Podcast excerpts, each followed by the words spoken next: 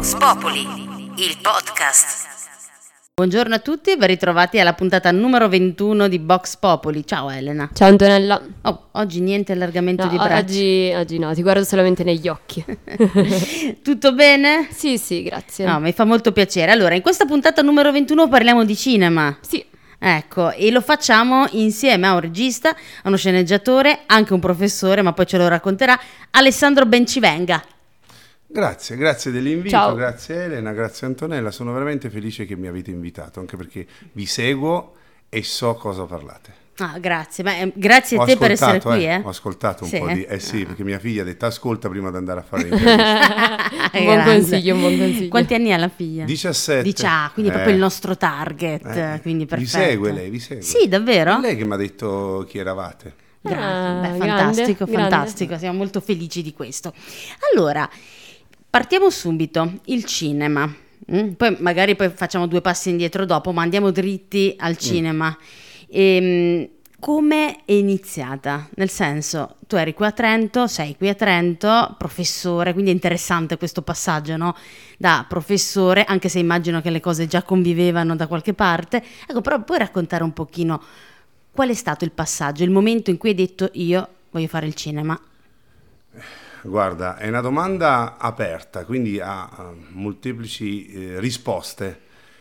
Non è che c'è una motivazione, è un desiderio che ti porti da sempre. Cioè, quando uno ha un'arte che vuole esternare, te la porti da sempre. Io volevo sempre fare cinema. Io volevo fare un percorso artistico, quello del mio attore preferito, che è attore preferito di, di molti, Massimo Troisi. Io volevo fare cabaret e poi regista-attore. Poi mi sono reso conto con gli anni, con l'esperienza, che, sono, che sto più a mio agio dietro la telecamera. E quindi dopo aver fatto un po' di esperienze nel cabaret, nelle televisioni locali e nelle- nei cortometraggi, finalmente ho avuto l'occasione di fare un lungometraggio e lì ho capito che mi sento più tranquillo dietro la camera da presa. Ecco, quando parli di cortometraggio stai parlando di Exitus, giusto? Le- scusami, lungometraggio, Sì. lungometraggio. Dura due ore. Lungometra- mi sono ho detto cortometraggio, ero... no, lungometraggio, parliamo di Exitus, eh, ambientato no, nel Medioevo, giusto? Ho letto un pochino, Allora, ho visto e... è, è wow. bel- è un bellissimo progetto, perché sai perché ti spiego? Perché in realtà mi hanno preso per matto per cinque anni, quindi la perseveranza, no? È questo che è il primo consiglio che posso dare a chi volesse fare questo tipo di attività, eh, perseguire un, un sogno e continuare. Io per cinque anni ho presentato domande alla Film Commission e un po' mi ridevano dietro perché dicevano ma cos'è che vuoi fare? Un film? Ne hai mai fatto un film? Io dicevo sì, però se mai faccio uno, come faccio a dimostrarvi che sono capace? E poi grazie a degli amici di Pergine, che era la Proloco con Sandro Zampedri, Paolo Stefani, che mi hanno aiutato, creduto, e hanno trovato loro dei fondi con pochissimo, con 120.000 euro, abbiamo fatto Exitus. Pensa che solo i vestiti medievali abbiamo speso 2.000 euro Eh, perché sono andato in un negozio, abbiamo comprato della stoffa, eh, fondi di magazzino e delle signore di Pergine che non erano sarte da cinema, io gli ho portato i disegni e loro ci hanno fatto quasi 100 costumi. però, Wow. E siccome non avevamo soldi, però avevamo un buon direttore della fotografia, avevamo una macchina da presa, lì avevamo speso i soldi, ho registrato tutto in una casa abbandonata, addirittura il bosco iniziale del film è finto, perché non avevamo soldi, come spostavi la macchina erano soldi, però il desiderio, la voglia di fare il film era più grande di, di qualsiasi altro impedimento. questo è molto interessante, no? e qui ti posso raccontare quello che vuoi. Ma perché, cioè, tipo ragazzi, no? Ci sono tanti che vogliono intraprendere la strada del cinema, ma pensano è impossibile. Invece questa cosa qua che tu dici, eh, il fatto di dire le, le signore di Pergine che vi hanno fatto i vestiti, eh, il bosco, la casa abbandonata, cioè lo rende possibile, no? Ma lo rende possibile. cosa, Antonella. Nella vita tutto è possibile. È solo una questione di volontà, perseveranza e veramente quanto tu vuoi quella cosa. Cioè, tutto è possibile se noi andiamo a a concretizzare. Cioè, eh, un cantante ha usato una frase che è di Seneca che dice: la, Hai più voglia di volare o paura di cadere? Eh, io da, da ragazzino ho più voglia di volare, non ho paura di cadere, perché se cado l'unica cosa che puoi fare è rialzarti. E quindi cadi una volta, cade due volte, cade tre volte, alla quarta volta arriverà che ti fanno fare il film. E io sono stato lì a battere il chiodo, a battere il chiodo, fino a che, non so, ci- cinque anni ci ho messo per Exitus. E adesso è su Amazon Prime Video.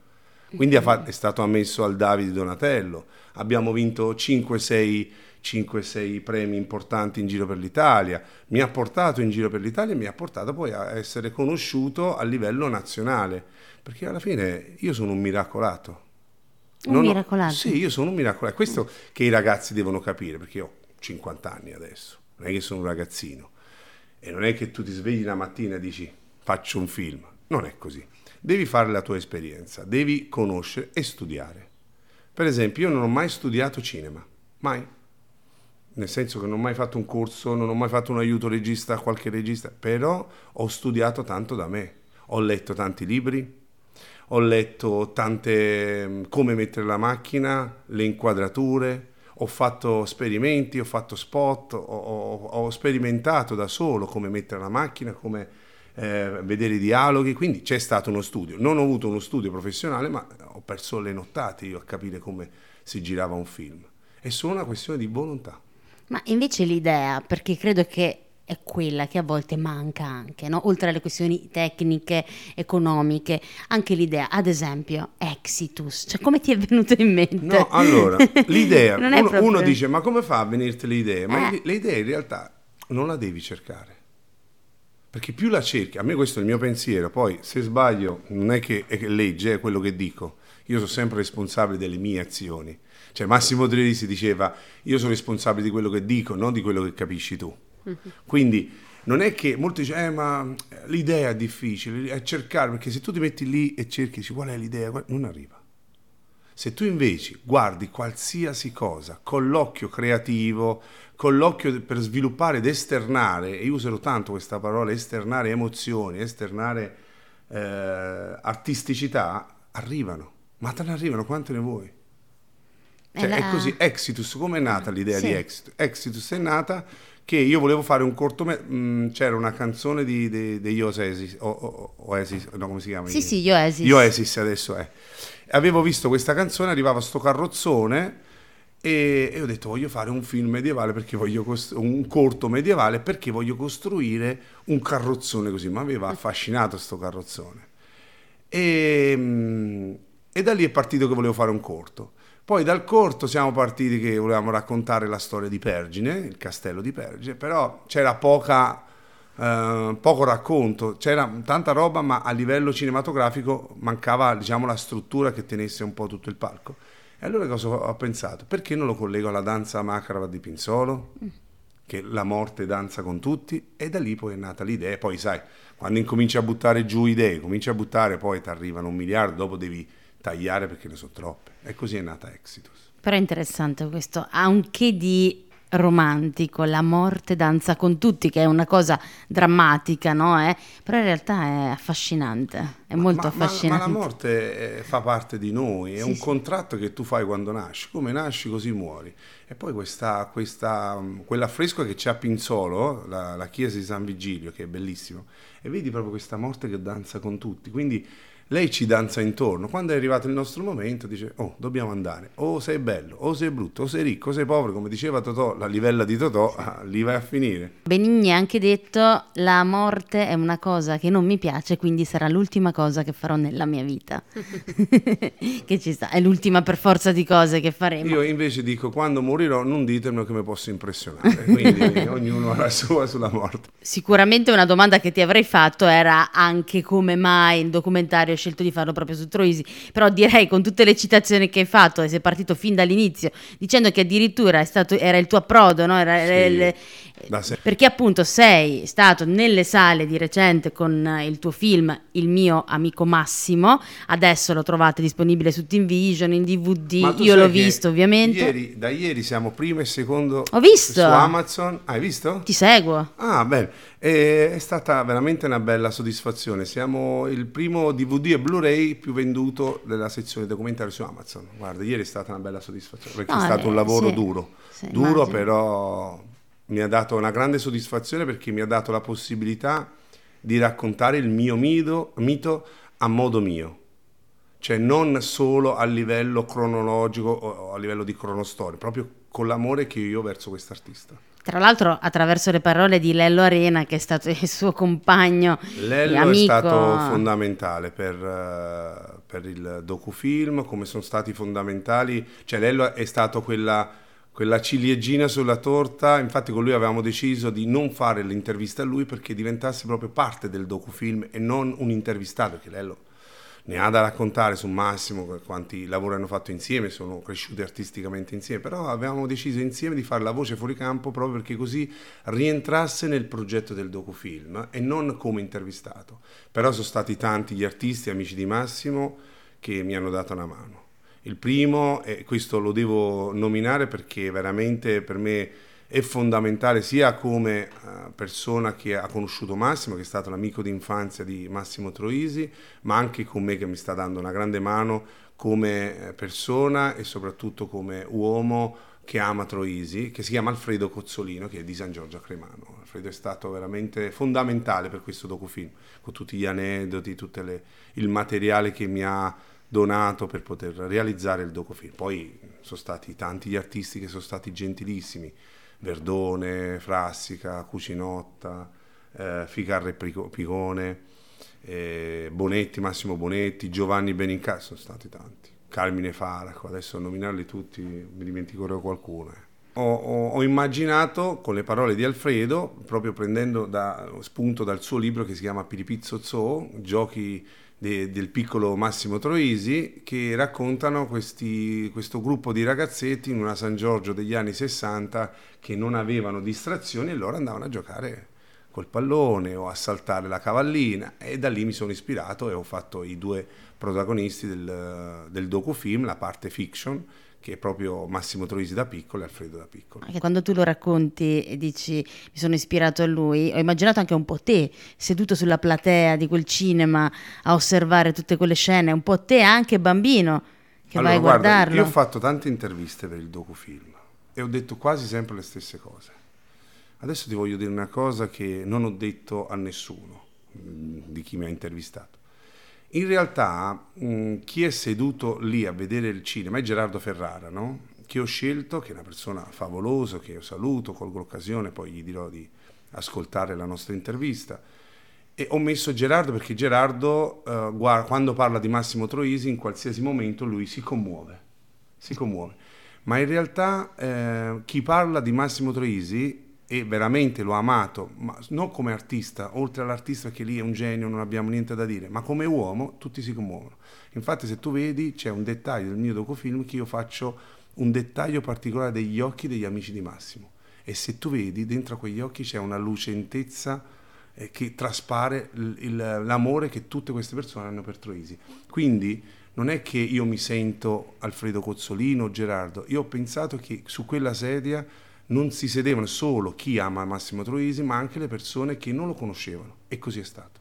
Perché io ho ricevuto, tu non sai quante persone mi hanno scritto su Facebook, su, su Instagram, eh, ringraziandomi che ho fatto conoscere un personaggio che loro all'inizio eh, non lo prendevano in considerazione perché parlava in napoletano, specialmente qua al nord, parlava napoletano e invece detto, eh, guardate, io non so niente in inglese, però quando ascolto una bella canzone in inglese mi arriva emozioni, io l'ascolto. È così anche sì, sì. Massimo. Quando capisci il ritmo, basta, hai capito l'artista.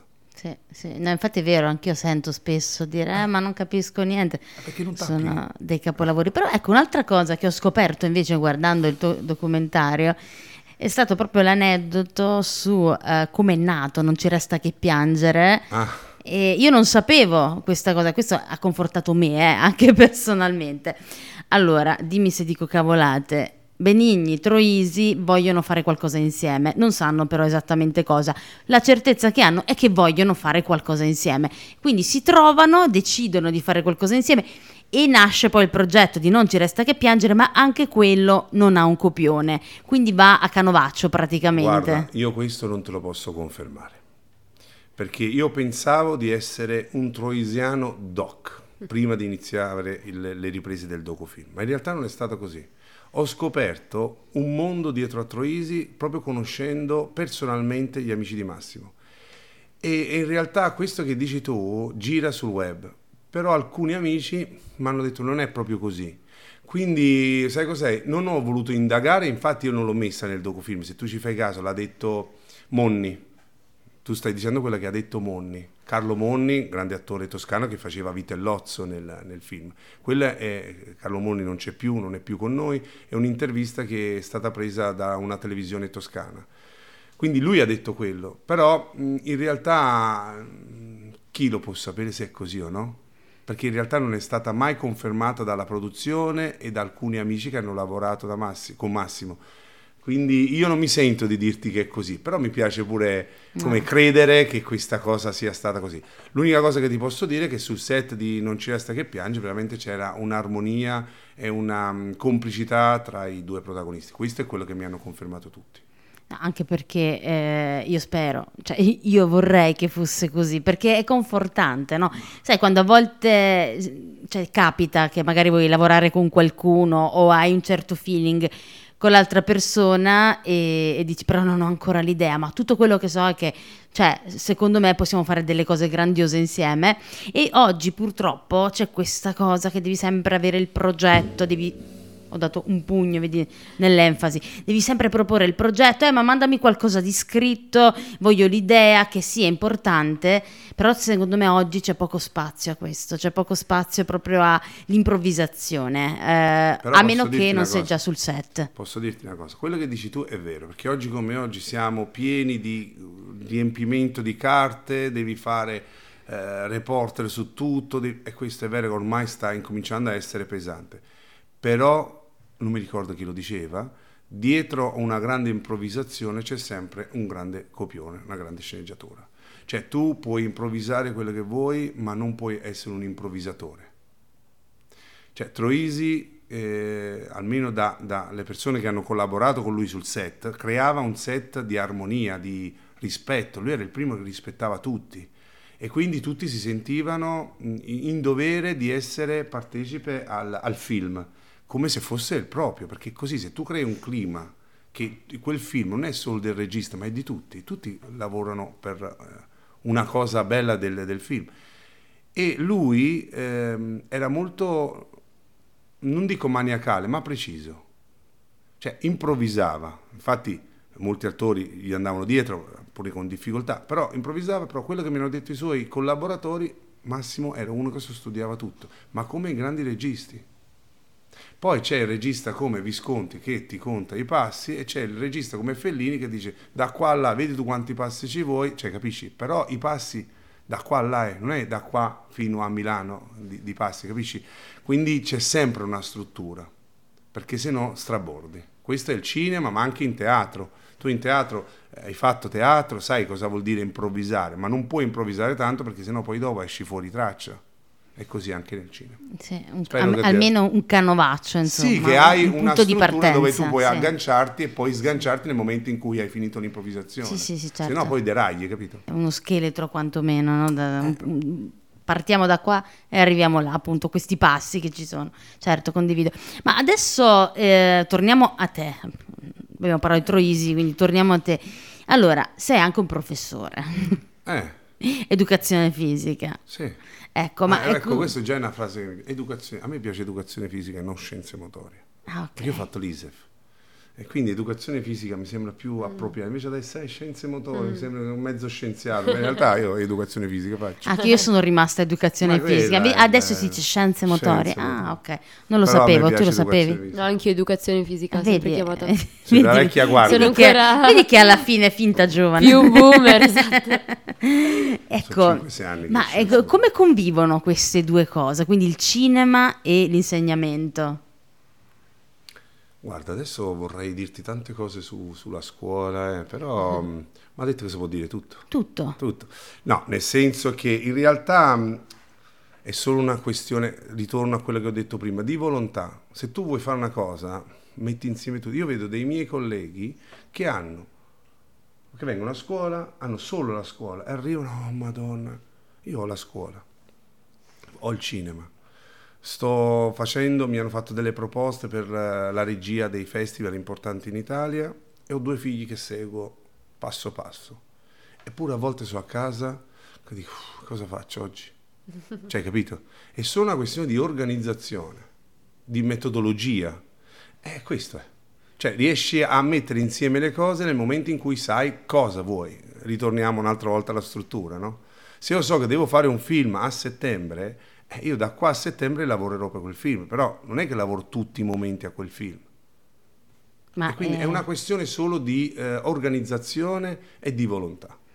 i tuoi allievi, le tue allieve lo sanno che fai regista e loro ti seguono. Io cerco di dividere un po' questa cosa. Cioè, a me, io a scuola sono un insegnante di, di educazione fisica.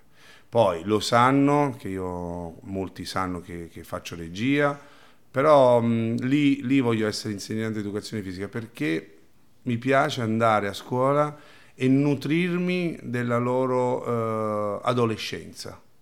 Perché eh, sono sempre incazzati, sono sempre contrariati, ormai Già. non abbiamo più alunni ma sono sindacalisti, però questa cosa qua ti fa capire quanta gioventù, cioè la gioventù quanta, quanta ancora ha bisogno di noi adulti, allora quando vado lì mi diverto con loro, anche se a volte mi fanno un po' arrabbiare. Eh beh, però, certo, certo. però hai capito, io vado lì proprio, mi diverto con i ragazzi, e lì sono insegnante di ginnastica, non, non il regista, il regista è dopo. Qualcuno ha detto che il problema di essere adolescenti è che siamo troppo giovani quando siamo adolescenti.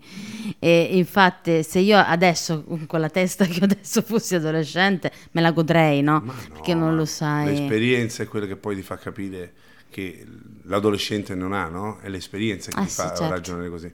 Io dico sempre, quando andavo io a scuola, qualsiasi cosa che diceva l'insegnante, il professore aveva ragione. Tu tornavi a casa, anche se avevi ragione, tua mamma dava ragione all'insegnante. Adesso, qualsiasi cosa che dice l'alunno ha ragione l'alunno e il professore sbaglia. Ma io mi trovo la parte sbagliata sempre, questo è quello che dico, hai capito?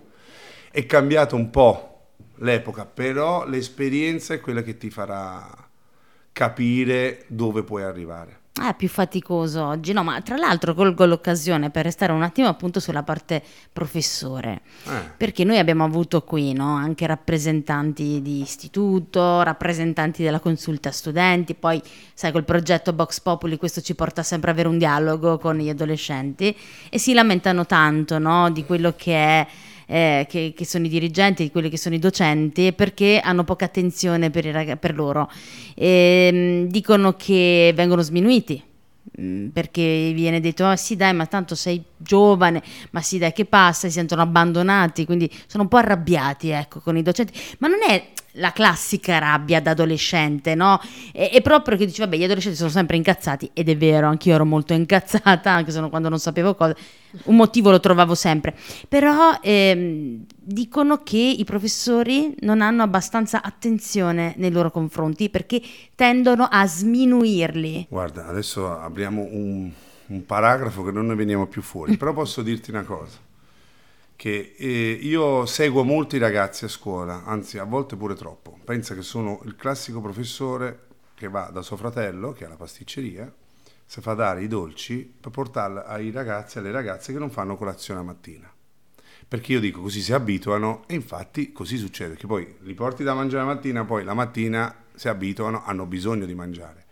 Il problema oggi dei ragazzi non è che è cambiato l'utenza. I ragazzi sono incazzati come negli anni 80, anni 70, perché la rivoluzione che c'è dentro al ragazzino di 16, 17 anni è la rivoluzione di esplorare quelle che si sentono adulti quando non hanno i mezzi, no? Il problema oggi è che i ragazzi che hanno 17 anni oggi non sono gli stessi ragazzi a livello informativo dei ragazzi degli anni 80 che hanno 17 anni. Io quando avevo 17 anni ancora prendevo il pallone e andavamo a giocare eh, a calcio in mezzo all'erba oppure i campetti quelli lì eh, polverosi. Adesso i ragazzi di 17 anni sanno più di noi. Perché con l'avvento di internet, con tutte le informazioni che girano, sanno più di noi. A volte ti mettono in difficoltà. Io sono stato a Parigi con mia figlia e mio figlio mm, agosto. Cioè, mia figlia ha preso Google Maps, ci ha portato lei in giro. Io ah, sicuramente avrei avuto difficoltà a, a orientarmi un attimo. Lei, 17 anni, ci ha portato da tutte le parti. Sapeva l'inglese, sapeva usare Google Maps. Ti immagini a me a 17 anni, ma neanche se riuscivo a prendere un aereo per andare a Pordenone, farti un esempio. Sì, io- Questo è cambiato un po', cioè è cambiata, è l'avvento di t- tutte queste informazioni che loro hanno che non abbiamo, però è il fatto, secondo me, che che poi arrivano tutte queste informazioni, mancando l'esperienza, eh, lì poi cade un po'.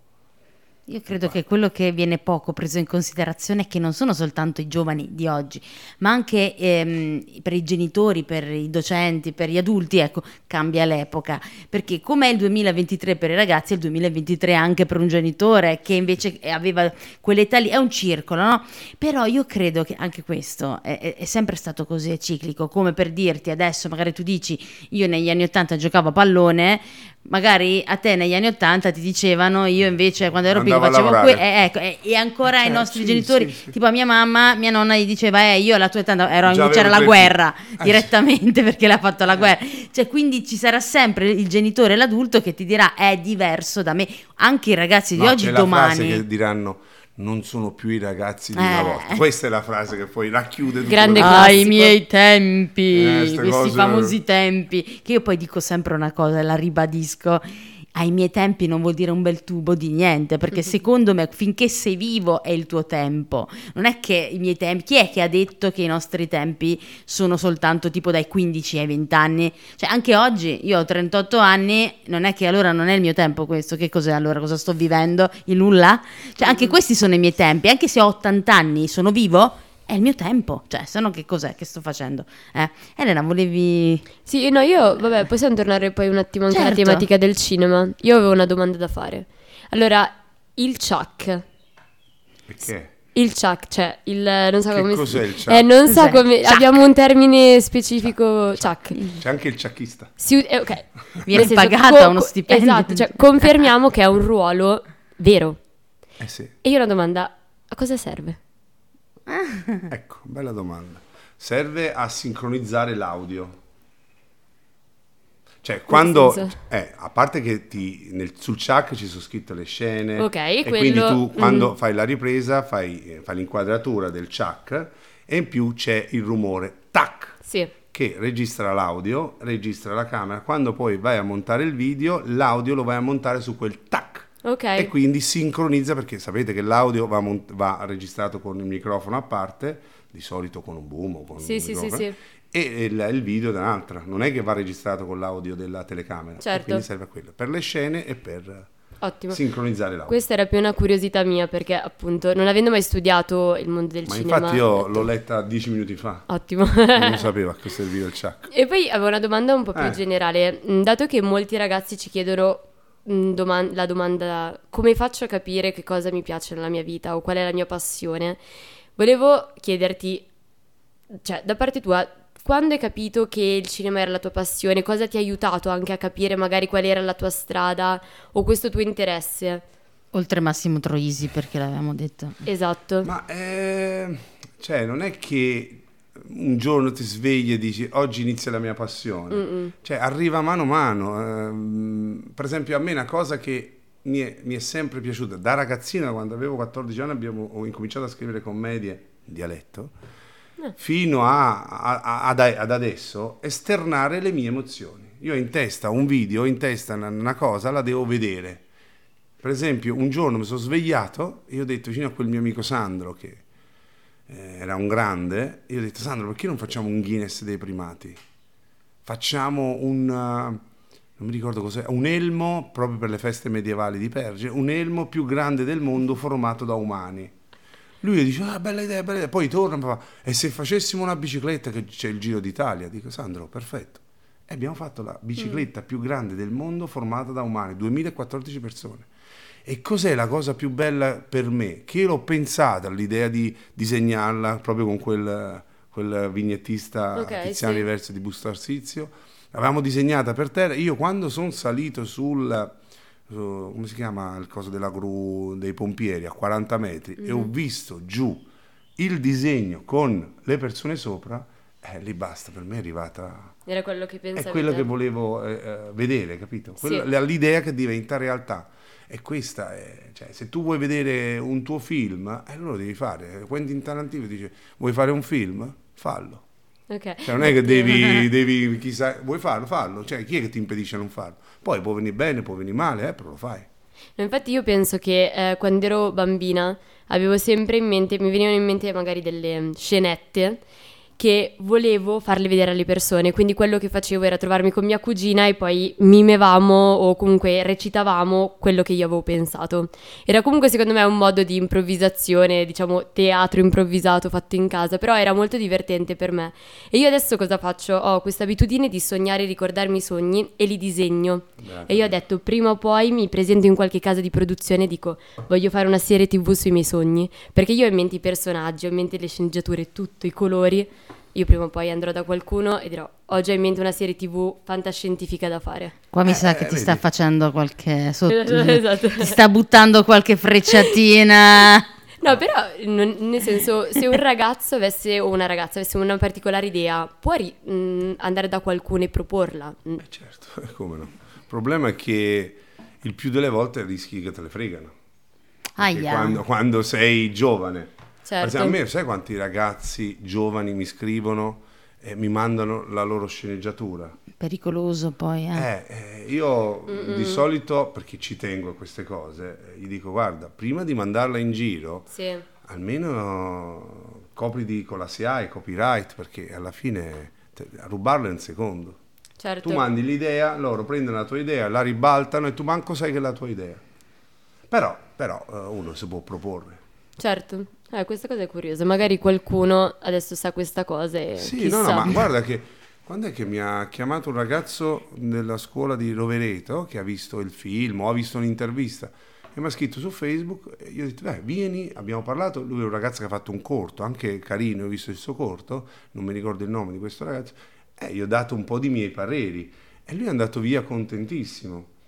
Perché mi ha chiesto come si scrive una cosa, come Certo. poi gli ho dato il contatto di un altro sceneggiatore, gli ho detto confrontate anche, perché poi alla fine eh, è tutto partire, ma le collaborazioni ti fanno capire come si lavora Certo. veramente. Perché se tu pensi di lavorare da solo, puoi farlo quando hai un bagaglio di esperienza che non finisce mai, però il confronto con gli altri sceneggiatori, con registi, è molto... Aiuta Sì, sì, sì. sì. tantissimo. Ecco, però tu ci hai raccontato tante cose molto belle. Mm. È Ma non può, bene allora. che- non può- no, ma non può essere tutto bello. Ci sarà qualcosa di, non dico di brutto, però anche degli aspetti difficili, più affaticosi, più negativi, qualcosa che funziona meno. Così la diciamo tutta, no? Senti, O è è tutto così? come, è come mangiare un babà alla crema. Mm. Che tu sai che con la ciliegina, con la marina sopra, che sai che ha il colesterolo, però dici, oh, io me lo mangio questa volta. E quindi tutte le cose negative, brutte, quando poi vedi il risultato che ti dà le tue soddisfazioni artistiche, poi le dimentichi un po'. Però veramente ce ne sono tante dietro, ma proprio tante, tante che secondo me non vanno raccontate in questo contesto proprio per i ragazzi e non scoraggiarli. Perché se poi incominci a raccontare di aneddoti e cose, dicono no, vabbè, facciamo un altro lavoro. No, ok, magari senza aneddoti, però diciamolo che anche che c'è qualcosina che non è, perché sennò uno dura. pensa che è tutto bello. no, no, eh, no, no, cioè- no. Allora, è durissima, è dura trovare un produttore, è dura trovare dei produttori seri, è dura farti strada perché ci sono tantissimi, almeno parlo nel campo della regia, ci sono tanti registi bravi che hanno talento, che hanno idee nuove da raccontare, ci sono tantissimi. Quindi ecco, io hai visto, ho debuttato dicendo io mi sento un miracolato. E quindi non è facile. Allora cosa devi dimostrare in questo caso qua? Il fatto di essere la resilienza prima di tutto. Devi essere molto resiliente, devi prendere tutti gli urti del, del- del cinema che ti dà, perché te li dà in tu sei un pungible e ti arrivano botte da tutte le parti e tu devi risolvere tutti. Quindi devi avere anche la risoluzione dei problemi subito. E però l'entusiasmo, quando hai l'entusiasmo cammini su tutto. La cosa secondo me più eh, importante è l'onestà. Perché io vedo che se tu sei onesta, onesto con una persona, poi l'onestà ti ritorna indietro, anche se ti torna un po' quelle sfaccettature, quelle sbavature che ti fanno star male, però se tu sei onesto con le persone, poi vedrai che l'onestà ti ritorna indietro. E questo è molto importante, soprattutto cioè, parlare appunto di onestà, ma parlare anche di che ci sono anche delle difficoltà perché a proposito di epoche del presente di, di questi anni eh, viviamo in un momento in cui si crede spesso purtroppo che è tutto più facile perché allora i social, eh, il cellulare con la telecamera, no? Faccio i video anche col cellulare, faccio il film, faccio il corto, mi prendo lo smartphone e lo pubblico su TikTok, eh, Instagram, ok? Tu credi che eh, questa cosa qua allora, innanzitutto sia molto differente, immagino proprio di sì, dal cinema. Tu pensi che sia un po' una, una morte del, del, cinema, questo modo è di la, fare? È la rovina, video? per me, eh, è la rovina de, de, delle persone che veramente studiano, che comunque si concentrano per fare un qualcosa di strutturato. Perché il fenomeno che vedi su TikTok, che, che butta la, la come si chiama, la, la, battuta, il tormentone, e poi diventa virale, eh, quello lì è destinato che poi va a finire. Perché dopo un po' ci sarà un altro che arriverà, dopo un po' ci sarà un altro, e lui che pensa che è diventato ormai all'ave, è diventato un grande attore, ma in realtà poi quando non hai le basi, non ci sono una struttura, vai giù. Vedi quanti TikTok, cioè anche le canzoni, i tormentoni, poi spariscono. Sono pochissimi che, che possono prendere la strada attoriale o registica o quello che sia. Per me sono gente che se sono furbi sfruttano l'occasione, però che non credono che sono arrivati. Ecco. sono manco partiti. Però se sono intelligenti sfruttano, vedi, c'è quel ragazzo che lui fa i panini a Napoli, eh, lui, Mollica o Senza, non mi ricordo Sì. il nome, eh, mio figlio mi racconta sempre di questo ragazzo che fa eh, i panini a Napoli, eh, lui è stato intelligente perché alla fine è rimasto lì, che fa i panini, sfrutta il, il- il mezzo per pubblicizzarsi, adesso so che ha aperto un negozio proprio a Napoli centro, eh, però il suo lavoro è quello, quindi è diventato un mezzo di comunicazione ma soprattutto di marketing, Sì. e quella è intelligenza. Non è che lui va in giro a far serate o eh, poi dopo lascia il lavoro, poi finisce e dopo rimane senza.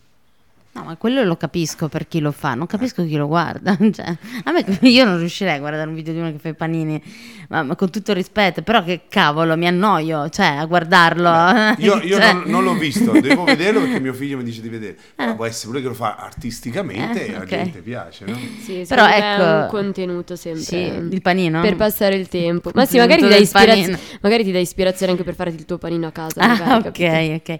Ecco, però direi da quello che hai appena detto mi è arrivata la differenza sostanziale che c'è tra il cinema e questo fare video con i cellulari. Il cinema rende immortali, cosa Ah, che invece la viralità non fa perché è momentanea e provvisoria. Sì. Il cinema, se tu racconti il cinema di alto livello, e qui eh, scusate se sono, cioè, non voglio essere presuntuoso, non parlo di me, perché se no sembra che io sto parlando che io faccio cinema di alto livello, però quando tu racconti cinema, racconti storia ad alto livello, rimarranno sempre. Cioè, se io ti dico un film, eh, tu capisci e subito vai a capire che ha toccato quell'epoca, che ha toccato quella, quella storia e rimarrà per sempre. Un film di Vittorio De Sica, La Ciociara, per esempio, eh, lì rimarrà per sempre quello lì. Ormai mm, il TikTok che ti fa il, video virale, ah, ma anni fa sì, mi sembra che... Cioè, capisci? Questa è la, è la differenza. Però dietro alla Ciociara, ma quanto lavoro c'era? Quanto lavoro c'è stato? Io penso, l'ultima sceneggiatura che ho scritto, e l'ho scritta con tre sceneggiatori, abbiamo fatto 61 stesure. 61. Da quando abbiamo finita e da lì abbiamo incominciato a tagliare, smussare. No, questo personaggio non va bene. Togli, metti questa 61. Quindi capisci quanto lavoro c'è dietro. Sì, e sì. io sono un umile servitore di sogni, eh, non sono un regista che eh, può dire sono andato all'Oscar o ho fatto botteghino, anzi no. Io Beh. mi diverto a fare cinema adesso. In media quanto ci vuole a fare un lungometraggio? La, la registrazione, girarlo? Sì, cioè intendo proprio la- tutta la produzione. Eh beh, dipende da- dal film che fai. Ok. Un film contemporaneo, 4-5 settimane riesci a girarlo. Ah, ok. Invece ci sono altri che durano anche anni, no? No, anni no, di solito vabbè, c'è stato qualcosa che è durato, mi sembra, 5 anni perché hanno fatto crescere il protagonista. Eh, sì, Adesso esatto. non mi ricordo. eh. Mm-mm. No, però ci sono film che, che ti possono durare pure 6 mesi. Cioè, dipende dal regista cosa Certo. Ci sono registi che, che fanno 5 scene al giorno, ci sono registi che fanno una scena al giorno. Mm-mm. Kubrick faceva una scena al giorno. E fai una scena, so- sono 90, 100 scene. Cioè, tre Eh. mesi sulla gira quelli lì, più i raccordi, più... eh, Capisci? Ma io infatti mi chiedo come fanno nelle soap opera, no? Tipo un posto al sole, che tra l'altro riescono a stare anche sul pezzo, cioè nel senso loro eh, richiedono anche una, una- vogliono parlare di attualità e quindi vogliono raccontare quello che succede quotidianamente.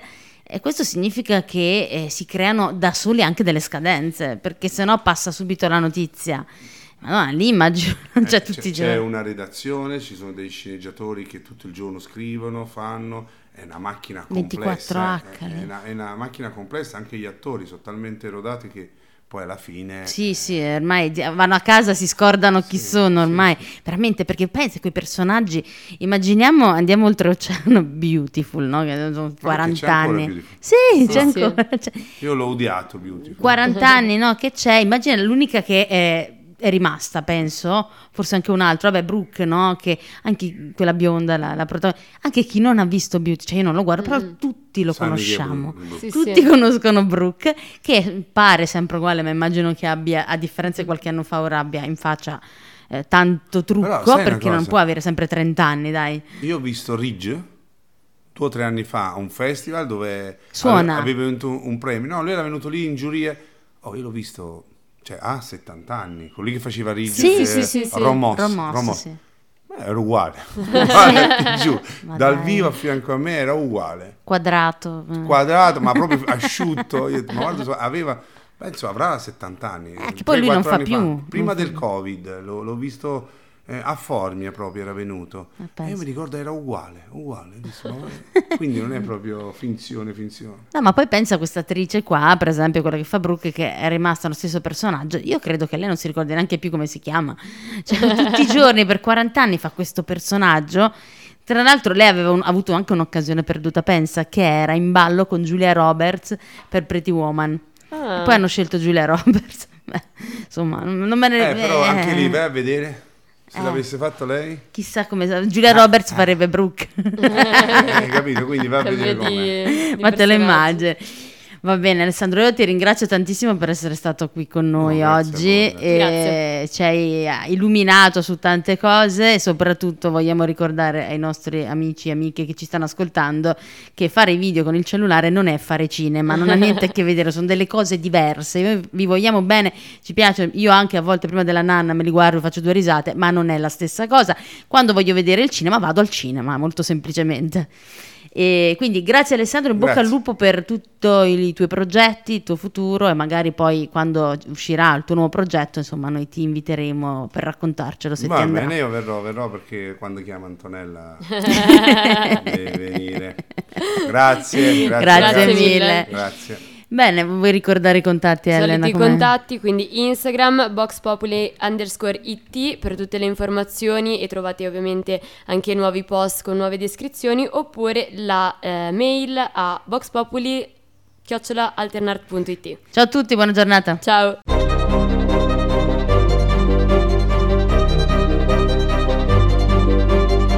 Vox Populi, il podcast.